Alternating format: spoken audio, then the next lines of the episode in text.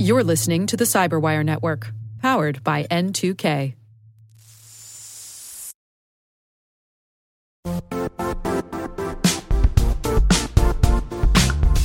Don't struggle to align your organization's cybersecurity with business risk.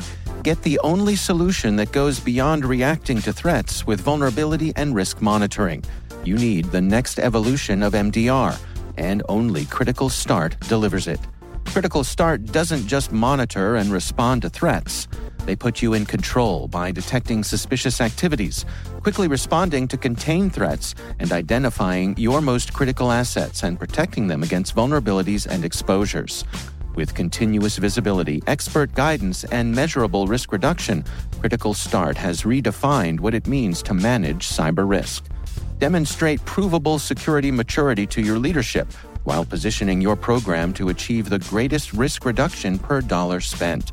Stop fearing risk and start managing it with Critical Start. Visit CriticalStart.com and request a demo today. That's CriticalStart.com.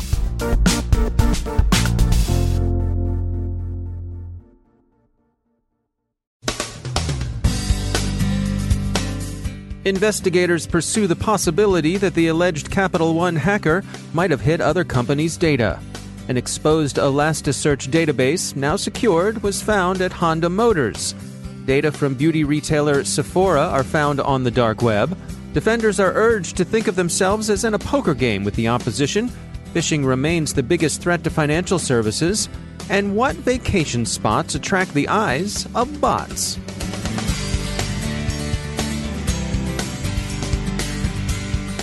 From the CyberWire studios at Data Tribe, I'm Dave Bittner with your CyberWire summary for Thursday, August 1st, 2019. Investigation into the possibility that the alleged Capital One hacker hit other enterprises continues. According to Computing, however, Amazon says it's found no evidence that the organizations mentioned by Paige Thompson, who went by the name Erratic, were actually compromised. The FBI is sorting it out, the Wall Street Journal reports. Not all the possible victims are in the U.S. Discussing the Capital One breach, Duo Security says that people should not draw the conclusion that the cloud is somehow inherently less secure. Regular, reliable patching and updating alone represent an advantage, as does the broad view of threat activity cloud providers offer. But moving to the cloud does involve change, and that inevitably involves rethinking security. Old processes and protocols can't simply be assumed adequate in their new environment. In an unrelated compromise that illustrates the hazards of mistakenly configured databases, an unsecured Honda Motors Elastisearch database has been found by Cloudflare researchers. The exposed information is said to contain some 134 million documents with 40 gigabytes of information on about 300,000 Honda employees worldwide. The information of most concern wasn't the personally identifiable information about employees, although there was enough of that, mostly credentials, but rather detailed information about the endpoint devices on Honda's networks. This included such information as their patch status, the nature of the protections, if any, in place on them, and their regular users. That information could have been used by an attacker to identify both weak points and high-value targets. The data were exposed for some 6 days, at which point Honda, warned by the researchers, secured it. The automobile manufacturer found no signs that anyone other than the researchers had accessed it, so perhaps Honda dodged a bullet on this one. The Straits Times discusses what appears to be a major breach at beauty retailer Sephora. Group IB has found two databases circulating in dark web markets. Combined, the two databases hold about 3.7 million records. These don't contain either payment information or plain text passwords, but Group IB says the compromised data could be exploited for social engineering. There's another case that seems to be the work of a genuine malicious insider, in this case someone whom Bleeping Computer calls a disgruntled admin.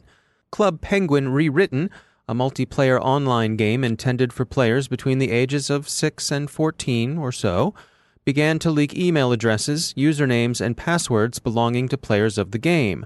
The leak came through a back door thought to have been installed and left open by an administrator who departed the company with a grudge. Carbon Black announces what they call the cognitive attack loop. They view it as an improvement over Lockheed Martin's familiar cyber kill chain and of the similar model offered last year by MITRE. In Lockheed Martin's model, the kill chain describes a process in which attackers moved from reconnaissance, then to weaponization, on to delivery, then exploitation, to installation, to command and control, and finally on to actions and objectives. MITRE last year offered an alternative version. In that model, attackers begin by establishing initial access, then move to execution, then persistence, escalation, evasion, credential discovery, lateral movement, collection, exfiltration, and finally, command and control. Where these models' organizing metaphor was engaging a target, Carbon Black asks us to imagine that we're playing poker, estimating probabilities and taking advantage of whatever you could see in the opponent's eyes. A look at their hand would be good too, but of course you can't count on that. We note that this is a pretty adversarial form of poker, not just a few friends playing Texas Hold'em or High Chicago. Carbon Black's view of the cognitive attack loop seems to emphasize the way criminals think. Their look under the proverbial hoodie leads them to see a characteristic criminal three-step. First, reconnaissance and infiltration. Second, maintenance and manipulation. And third, execution and exfiltration. The organizing metaphor is robbery. At each step, Carbon Black is convinced, the cyber criminal exhibits some characteristic behavior. Understanding that, they argue, gives the defender an edge. It's that time of year when folks are packing their bags and their sunscreen to head out to Las Vegas for Black Hat and DEF CON. Giovanni Vigna is CTO at Lastline and also a professor of computer science at the University of California at Santa Barbara, and he offers these insights. Well, I think that Black Hat is somewhat different from other meetings like RSA or InfoSec security in Europe. Black Hat is more for people in the trenches, people that want to understand the current technical trends. I found, maybe it's my experience, but I found that the people that attend Black Hat are a lot more involved in the day-to-day operation of securing networks, either as a solution provider or as somebody in the actual trenches. And therefore, the conversation is often very technical. And what do you suppose is the benefit of being able to have those conversations face-to-face?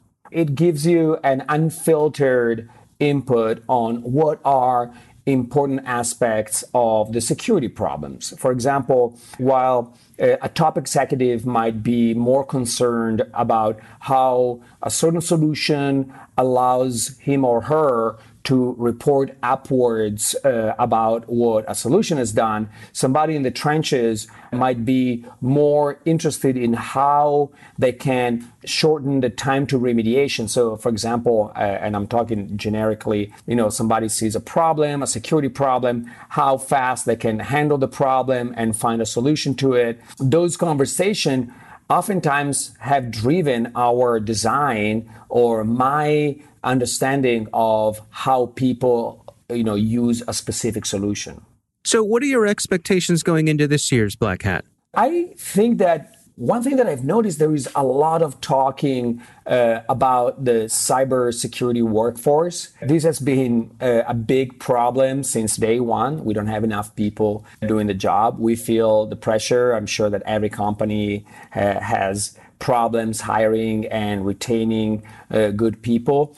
For some reason, I've seen more of this. And so I'm curious to see what the vibe is out there in terms of what companies are doing in order to recruit, to attract talent.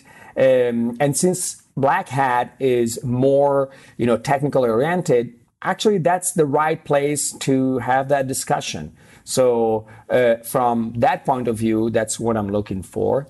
On a more technical solution point of view, I'm looking forward to see what are the next wave of interesting technologies. We had the, huge artificial intelligence, machine learning push.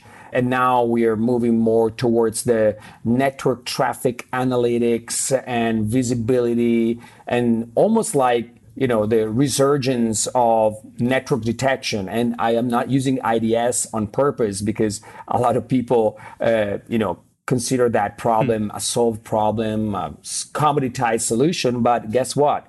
We're back to, those good old days of network detection.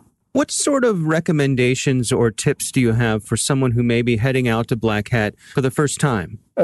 Talk to people, especially informal setting. I found that these kind of settings where you just, having a drink or, talking around the proverbial water cooler are very informative, more than the discussion at the specific booth of a specific company. And so I found these gatherings to be very good. And even I would say stay for DEF CON, the the follow-up hacking convention that sometimes has even more interesting content than Black Hat. That's Giovanni Vigna from Lastline. Akamai's latest State of the Internet report concludes that phishing remains the biggest threat to financial services firms and their customers. A study by ExpressVPN finds that less than 20% of people actually read the terms of service before they go ahead and click yes, okay, got it, or some variation thereof. That's less than 1 in 5. But maybe people should close read those every now and then, lest they find themselves agreeing to hold Company X harmless in the event that Company X should sell, lose, or take advantage of their data in some unjust way. And finally, we're now in the dog days of the Northern Hemisphere's summer, and vacation travel is on many people's minds. It's on the mind of the bots, too, or at least their masters, according to a study posted yesterday by security firm Perimeter X. In this case, they're not necessarily attacking or malicious bots, but rather bots used by companies in the travel sector to gather information about markets and interests that can guide their decisions about pricing and inventory. Airports are of particular interest. So what destinations are the bots snooping at? Iceland, Bangkok, Los Angeles, and New York. In some places, the bots outnumbered the human searchers. Perimeter X warns the travel industry that their pricing models may be seriously skewed by the bots.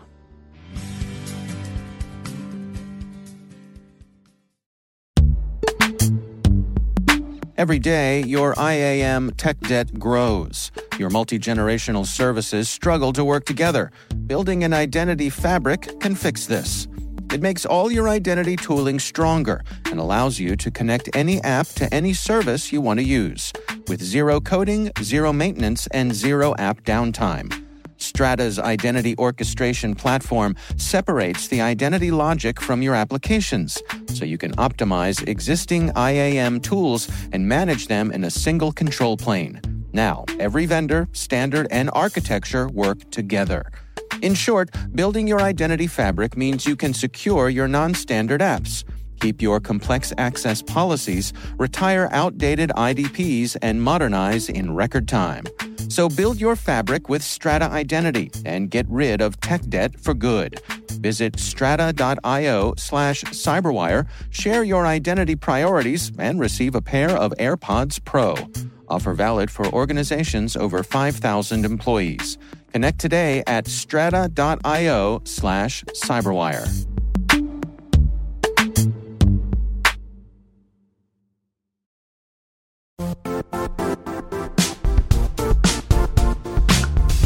The IT world used to be simpler. You only had to secure and manage environments that you controlled. Then came new technologies and new ways to work. Now, employees, apps, and networks are everywhere. This means poor visibility, security gaps, and added risk. That's why Cloudflare created the first-ever connectivity cloud. Visit cloudflare.com to protect your business everywhere you do business.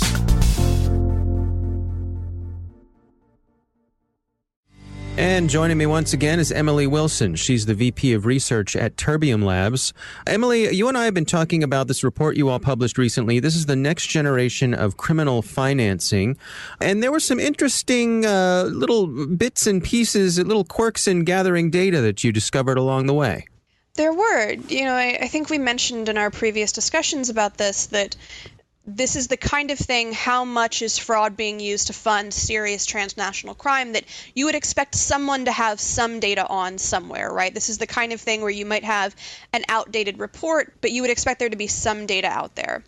In our case, in going through and trying to collect this data using court documents from a variety of different countries and trying to find instances where we see documented issues of payment card fraud or payment fraud tied back to these crimes, we ran into a lot of gaps. There were a lot of inconsistencies in documentation, a lot of inconsistencies in language, which you might expect from country to country, but even within the US, seeing a variety of different terms used to describe different fraud elements or even to describe things like payment cards. So the inconsistencies there made it difficult to do research. The other major inconsistency, and this is one that I found more troubling, is the gaps in reported fraud losses. So in the report, we talk about what we were able to measure in documented fraud losses from the cases used in this study. We found more than $1 billion in documented fraud losses. And $1 billion might seem like a lot, and it is a lot of money, but that comes from a very small percentage of cases that, first of all, reported any documented fraud losses, and second of all, provided any kind of value measure for them. Some of these would say things like more than $50,000 or more than $300,000, up to $1 million. And so we're talking about a subset of cases used for just this initial study to get to $1 billion just because of gaps in documentation. What that tells me is that this is actually a multi-billion-dollar problem. And the fact that we don't know how many billions of dollars in credit card fraud are being used to fund terrorist groups like Hezbollah or being used to traffic minors across international borders, that's concerning. You know, there aren't any requirements about consistently documenting these fraud losses or even consistently bringing fraud charges when you're able. We saw cases where judges openly said they weren't interested in the fraud charges.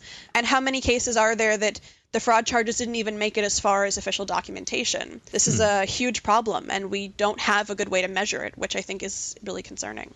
And so in your estimation, what sort of solution could be created here? There are a few different areas, I think, where we need to make some changes.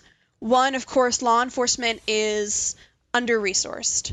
They are constantly dealing with budget shortages and personnel shortages, and so fraud is never going to be at the top of the list of crimes you want to go after. There are plenty of violent crimes you might want to go after. Even some of these more serious transnational crimes, things like drug trafficking, that's always going to come before fraud does. So on the law enforcement side, I think trying to find some incentives there that, you know, we should be looking at fraud as money. We should be looking at fraud as financing. And how does that change the calculus of, you know, if you go in and bust a major drug ring, you know, you find stolen credit cards, you get them on fraud charges, but what about the transaction history for those cards? Are there patterns there that can tie back to some sort of broader ring? Are there patterns there that can tie to other activities? That's on the law enforcement side. On the financial side, you know, the card networks like Visa and American Express, these card networks are in possession of a lot of information. They have all of the transaction data for their issuing banks. So they are really the ones here who have the aggregate data that could point to fraud trends that you might see that could flag something like organized crime, that could flag something like human trafficking. And of course, the financial industry and the payments industry don't have specific regulation about a maximum allowable amount of fraud. The card networks do have certain requirements. Obviously, there's a lot of anti-money laundering legislation. But when you think about some of the smaller charges that could be building up, a hotel room here, a plane ticket there, small budget items that could be used, again, to fund some of the operational cost or the lifestyle cost for these groups, especially if you're spreading that out over a large number of cards, you know, how are we going to begin to identify patterns in this data unless we have something like a card network working with law enforcement and an understanding on both sides here that this fraud is being used to fund very serious crimes. This fraud is, in effect, a national security issue. It's not just a financial issue. It's not just a nuisance. It's not just part of a bottom line where you have to worry about customer stickiness or reissuing cards or chargeback costs, right? This is funding. That's one of the reasons that we named the report what we did. It's the next generation of criminal financing. And of course, in the dark web, we see millions of stolen cards for sale. So it's very easy for people to get their hands on these cards. And then no one's asking too many questions once, you know, the fraud happens. It's more about remediation and a little bit less about investigation. All right. Well, Emily Wilson, thanks for joining us. Thank you.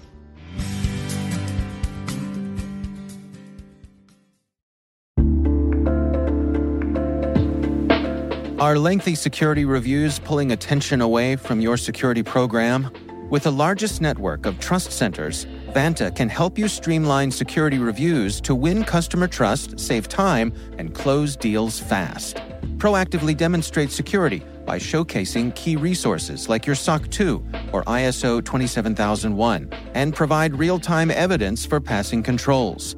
And when a security questionnaire is required, Vanta takes the first pass for you. Visit vanta.com/cyber to take a self-serve tour. That's vanta.com/cyber.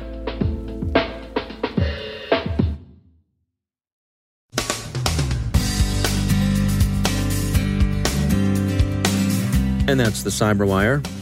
For links to all of today's stories, check out our daily briefing at thecyberwire.com. And for professionals and cybersecurity leaders who want to stay abreast of this rapidly evolving field, sign up for CyberWire Pro.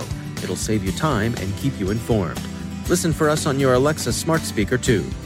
The CyberWire podcast is proudly produced in Maryland out of the startup studios of Data Tribe, where they're co-building the next generation of cybersecurity teams and technologies. Our amazing CyberWire team is Elliot Peltzman, Peru Prakash, Stefan Vaziri, Kelsey Bond, Tim Nodar, Joe Kerrigan, Carol Terrio, Ben Yellen, Nick Vilecki, Gina Johnson, Bennett Moe, Chris Russell, John Petrick, Jennifer Iben, Rick Howard, Peter Kilpie, and I'm Dave Bittner. Thanks for listening. We'll see you back here tomorrow.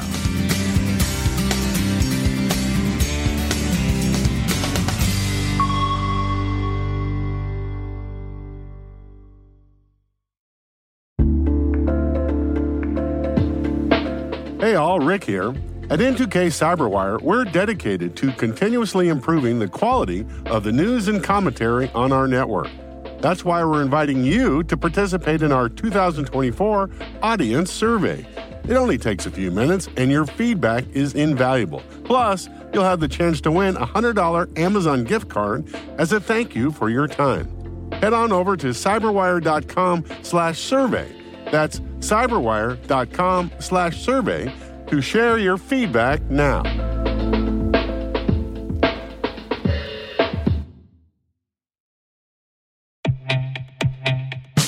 And now a word from our sponsor, SpyCloud, the leader in operationalizing cybercrime analytics. Traditional threat intelligence is a thing of the past. Cyber criminals are stealing vast amounts of credentials, session cookies, and financial data every day, and it's hard to keep up. SpyCloud is the trusted partner businesses turn to fully understand their darknet exposure risk and neutralize threats before it's too late. SpyCloud alerts your organization as soon as an employee or customer's data appears on the darknet, so you can act faster than bad actors to prevent cyber attacks like ransomware, session hijacking, account takeover, and online fraud. With insights from the industry's largest repository of recaptured data, protect the digital identities and systems most important to your business. Get your free corporate darknet exposure report at spycloud.com/cyberwire and see what information criminals have in their hands today. That's spycloud.com/cyberwire.